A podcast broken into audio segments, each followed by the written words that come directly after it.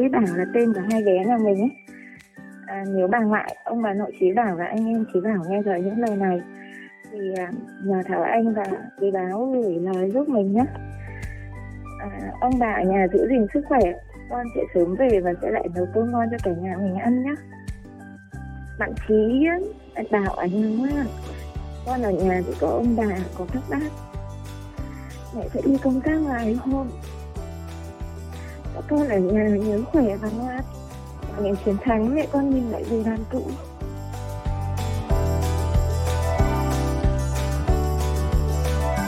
Xin chào, quý vị đang nghe podcast trên lao động.vn và tôi là Thảo Anh. Thưa quý vị và các bạn, Bắc Giang là một điểm nóng dịch bệnh COVID-19 với số ca mắc lớn nhất cả nước. Và trong những ngày tháng chống dịch gian nan đó, có những chiến sĩ áo trắng đã sẵn sàng vác ba lô lên đường, chẳng ngại ngần vất vả. Và trong số hàng trăm hàng nghìn câu chuyện kiên cường đó, câu chuyện của điều dưỡng Hoàng Hồng Nhung, điều dưỡng viên khoa khám bệnh đa khoa, Bệnh viện Phục hồi chức năng Bắc Giang sẽ khiến nhiều người nghẹn lại. Bởi chồng chị đã mất, một mình gánh gồng nuôi hai con thơ dại. Chị vừa là người mẹ, vừa là người cha, nhưng cũng là một chiến binh áo trắng anh hùng, có lệnh là đi. Hãy cùng chúng tôi lắng nghe những câu chuyện, những nỗi khó khăn vất vả của người phụ nữ chân yếu tay mềm nhưng mang ý chí sắt đá, chị Hoàng Hồng Nhung.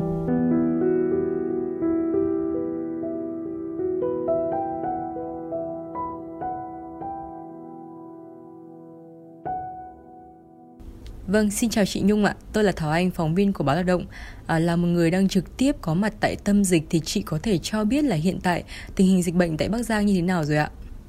À, xin chào, mình là Hoàng Hồng Nhung. À, hiện tại thì mình đang à, công tác và làm việc tại cơ sở điều trị bệnh nhân COVID-19 đặt tại bệnh viện phục hồi chức năng tỉnh Bắc Giang ạ. Vâng, trước hết thì à, xin cảm ơn Thảo Anh và bên báo Lao động đã quan tâm đến đội ngũ nhân viên y tế tuyến đầu chống dịch tại Bắc Giang. À, tại cơ sở mình làm việc thì những ngày gần đây lượng bệnh nhân vào viện ít hơn. Những bệnh nhân mà đang điều trị tại viện thì cũng ổn định và có tiến triển rất là tốt về sức khỏe. Tính đến thời điểm hiện tại thì cơ sở 1 đặt tại bệnh viện phục hồi chức năng của mình thì đã có 75 bệnh nhân khỏi bệnh ra viện. Số lượng bệnh nhân mà cái lấy xét nghiệm COVID có kết quả âm tính từ 1 2 lần cũng tăng theo từng ngày. Điều này cho thấy là tình hình dịch bệnh ở Bắc Giang đang có những bước tiến và ổn định dần rồi ạ.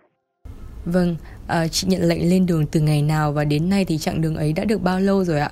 À, và cảm xúc của chị lúc nhận lệnh điều động như thế nào? Có phải đắn đo chần chừ để đưa ra quyết định hay không ạ? Vâng, cảm ơn câu hỏi của bạn.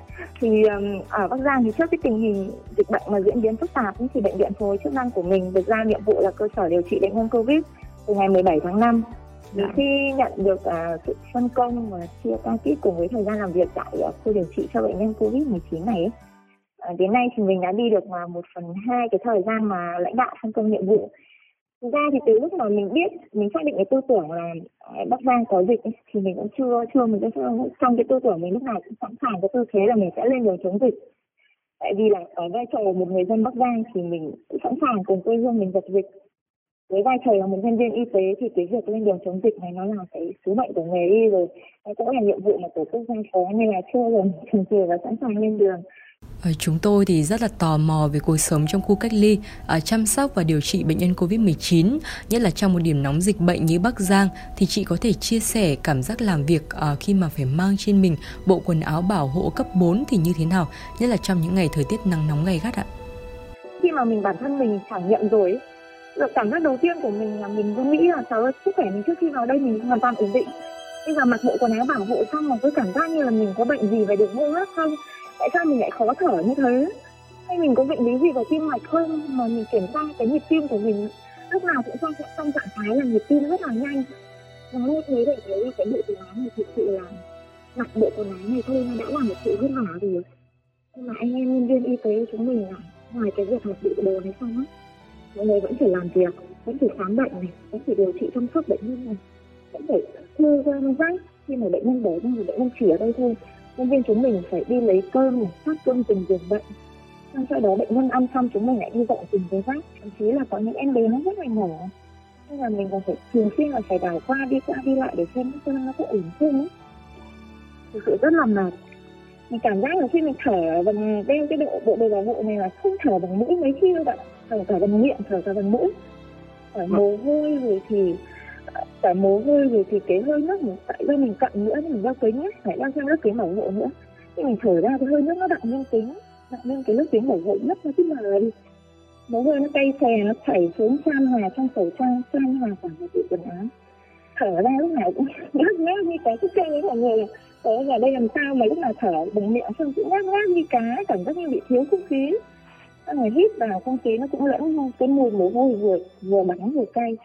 Vâng, có, có những thời điểm thì ghi nhận số ca mắc mới tương đối lớn, à, nhiều bệnh nhân cũng có nghĩa là các y bác sĩ điều dưỡng thêm bội phần vất vả. À, chị có thể kể về những khó khăn, áp lực và mệt mỏi trong quá trình lên đường điều động vừa qua được không ạ? Vâng, à, những cái khó khăn, những cái áp lực và mệt mỏi đối với nhân viên y tế thì có cả cái à, cái những cái lý do chủ quan và những lý do khách quan ấy. Về lý do chủ quan thì cá nhân chúng mình thì thực sự là anh em lên đường chống dịch nhưng mà lúc nào cũng ở trong cái cái cái um, cái, cái tư tưởng là căn bệnh này nó nó là bệnh truyền nhiễm như thế. Anh em lúc nào cũng chỉ sợ mình cẩn thận gì đấy. Thế nhưng mà mình nếu mà trong một phút chủ quan mà không may mình nhiễm bệnh thì sẽ như thế nào? Cái dạng lý do của khó, khó khăn của anh em cái áp lực của anh em chỉ là lúc nào cũng sợ là mình sẽ bị nhiễm bệnh. Đấy. Còn cái lý do khách quan thì nhiều lắm. Ở cái thời điểm mới mới tham gia chống dịch ấy lượng bệnh nhân vào viện cùng một lúc ở chỗ mình thực sự rất là đông. Có nhiều bệnh nhân lại còn diễn biến bất thường, thậm chí có một thời điểm. Trong vòng một tuần mà tất cả gần hơn 100 bệnh nhân, có gần 200 bệnh nhân chỉ đến hơn 100 bệnh nhân cùng có diễn biến bất thường. Cái lực lượng nhân viên y tế của chúng mình ở trong đây thì quá là mỏng thời tiết, thời điểm đó nó nắng, cách đây một, hai tuần thời tiết cực kỳ là nóng và khắc nghiệt. Cái việc mang bảo hộ trong suốt một thời gian làm việc kéo dài khiến cho bọn mình đều rất là mệt mỏi, nhất là chị em phụ nữ mệt mỏi. Ờ, cái cái khó khăn nữa là trong cái quá trình mà chúng mình hướng dẫn các bạn về các chính sách phòng chống dịch, các bạn rất là chủ quan. Nhất là một số bạn mà có cái bệnh nhưng mà lại không có triệu chứng các bạn ấy không không lường hết được cái cái nguy hiểm của cái căn bệnh này. Một ngày bọn mình nhân viên y tế mặc dù bảo vệ rất là mệt, nói với một, hai người đã mệt rồi, nhưng nói với hàng trăm con người như thế thực sự rất là mệt. Có những lúc mà mình nói với bệnh nhân nhiều quá khi mà mình đeo cái bảo hộ này đeo cái bộ đồ bảo hộ này đeo kính là mình nói là cái âm thanh của mình phát ra ấy, bệnh nhân người ta nghe cũng không có rõ. Nên là mình phải tăng âm lên mình nói nhiều lên nói to lên ấy. Thế sau người đến sau ta trực về là bắt đầu cổ họng nó đau vùng rát lúc đó mình cũng nghĩ là có khi nào mình nhiễm covid rồi không? Vâng, như chị vừa chia sẻ thì cho dù có ý chí thép như thế nào thì các bác sĩ điều dưỡng cũng từng có lúc mang một nỗi lo lắng là bị mắc bệnh. Đặc biệt lực lượng điều dưỡng là lực lượng trực tiếp để chăm sóc bệnh nhân và là đối tượng có nguy cơ lây nhiễm cao nhất. À, vậy thì gia đình có ủng hộ chị theo đuổi công việc này không ạ? À, mình theo nghề y đến nay thì đã 10 năm rồi. Ờ, trước đây khi mà mình về theo ngành y này ờ, là do có sự động viên của gia đình mình thì nên là về phía gia đình thì đều rất là ủng hộ và tạo điều kiện cho mình hoàn thành cái nhiệm vụ được giao. Do là những năm ờ, trước đây ấy, khi mà bố mình thì rất là yếu tại vì là bố mình đi bộ đội rồi thì bị sức ép chiến trường ấy. Nên là sự yếu sức khỏe thường xuyên phải đi khắp các bệnh viện từ tuyến tỉnh đến tuyến trung ương nên mình hiểu rõ cái sự vất vả của nhân viên y tế.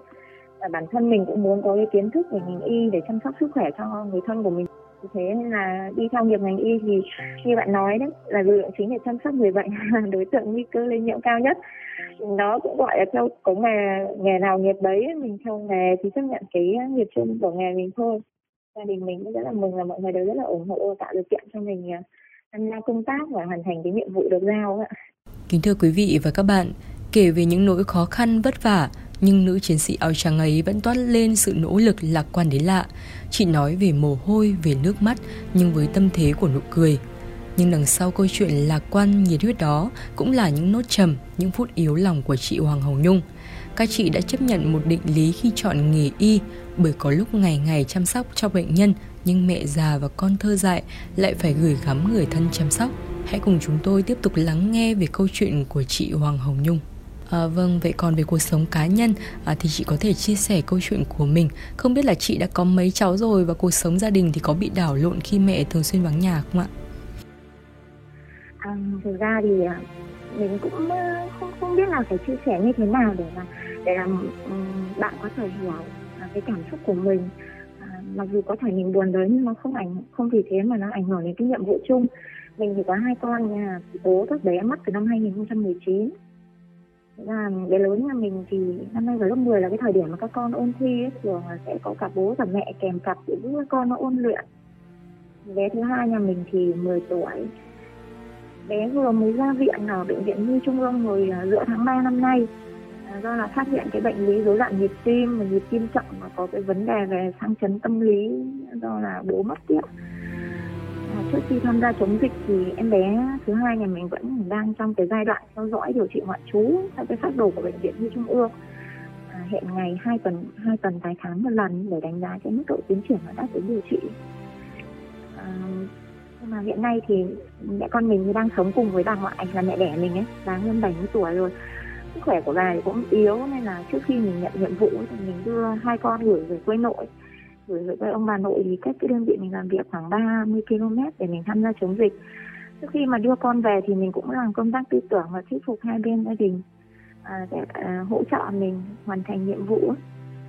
Mỗi người thì sẽ có một hoàn cảnh và câu chuyện với nỗi niềm riêng. Có thể hoàn cảnh của mình nói ra thì nghe buồn thật đấy. Thế nhưng mà à, mình biết là không chỉ cá nhân mình mà ở trong ngành y tế và xã hội còn có rất là nhiều cái hoàn cảnh khó khăn và éo le hơn mình mình cũng may mắn là vì mình có công việc để làm có đam mê để theo đuổi nữa nên là cái nỗi niềm riêng này sẽ bọn mình thường là sẽ không nghĩ nhiều đâu giấu sâu vào lòng mình ấy. trong cái cuộc chiến này thì tất cả đều tập trung vì cái mục tiêu là quyết tâm dập dịch để Bắc Giang sớm trở lại bình an tại vì là quê hương có bình yên thì mình và gia đình với đoàn viên và mình với các con mới gặp lại nhau được Vâng, à, câu nói nào của các con khiến chị cảm thấy xúc động và nhớ nhất ạ? Bây giờ thì đỡ rồi nhưng mà thực ra là trước đây khi mà à, mình à, con mình bé tầm các con nó tầm 4 năm tuổi bé con nó hay hỏi mình tới lúc đó nói mà mẹ rớt nước mắt. Là ngành y của mình không phải là trong thời điểm dịch này đâu mà bình thường là chúng mình cũng phải đi trực đêm đấy có những thời điểm là mình trực dày trực một tuần hai buổi chẳng hạn. Em bé khóc nói là mẹ mẹ không còn cái nghề gì làm sao mà mẹ đi làm mẹ cứ đi làm ở bệnh viện suốt ngày mẹ bỏ con mẹ đi trực thế. Con nói mình rất nước mắt luôn đấy bây giờ thì, thì cháu nó lớn rồi nó hiểu hơn. Vâng, vậy thì thông qua chương trình chị có muốn gửi một lời yêu thương đến con nhỏ và người thân đang ngày ngày ở nhà trông ngóng không ạ? Chí biết Bảo là tên của hai bé nhà mình ấy. À, nếu bà ngoại, ông bà nội Chí Bảo và anh em Chí Bảo nghe rồi những lời này thì à, nhờ Thảo Anh và Chí Báo gửi lời giúp mình nhé. À, ông bà ở nhà giữ gìn sức khỏe, con sẽ sớm về và sẽ lại nấu cơm ngon cho cả nhà mình ăn nhé. Bạn Chí, bạn Bảo anh nhà con ở nhà thì có ông bà có các bác. Mẹ sẽ đi công tác vài hôm. Các con ở nhà nhớ khỏe và ngoan. Ngày chiến thắng mẹ con nhìn lại về đoàn tụ. Với từng ấy những vất vả khó khăn à, và nỗi nhớ con nhớ gia đình thì đã bao giờ chị có ý định lựa chọn một công việc khác hay không ạ?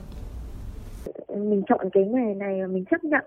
Trước đấy mình cũng đi chăm sóc người thân ở bệnh viện rồi mình hiểu tất cả những cái khó khăn của y bác sĩ là mặc dù có vất vả có áp lực đấy nhưng mà mình chưa bao giờ có tư tưởng bỏ về cả.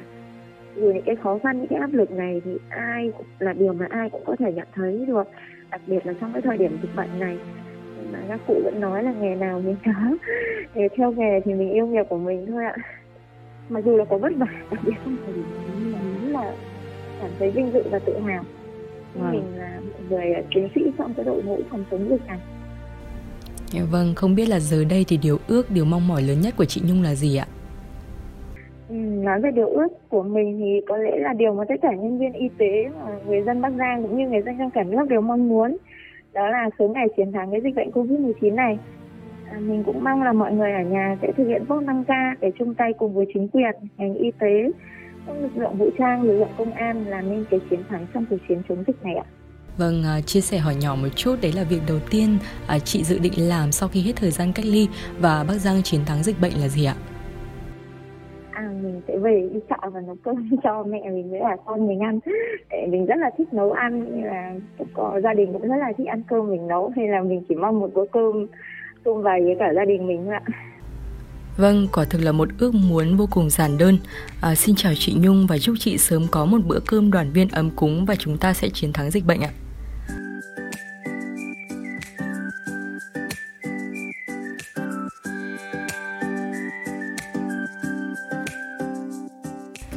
Kính thưa quý vị và các bạn, những khó khăn cũng chỉ là thử thách đã tôi luyện nên ý chí kiên cường của những người phụ nữ, những người mẹ, những người chiến sĩ áo trắng trên mặt trận chống dịch. Họ hiểu rõ cuộc chiến này không khói bom súng đạn nhưng cũng vô cùng khó khăn. Hẹn gặp lại quý khán thính giả trong những số podcast tiếp theo trên lao động.vn.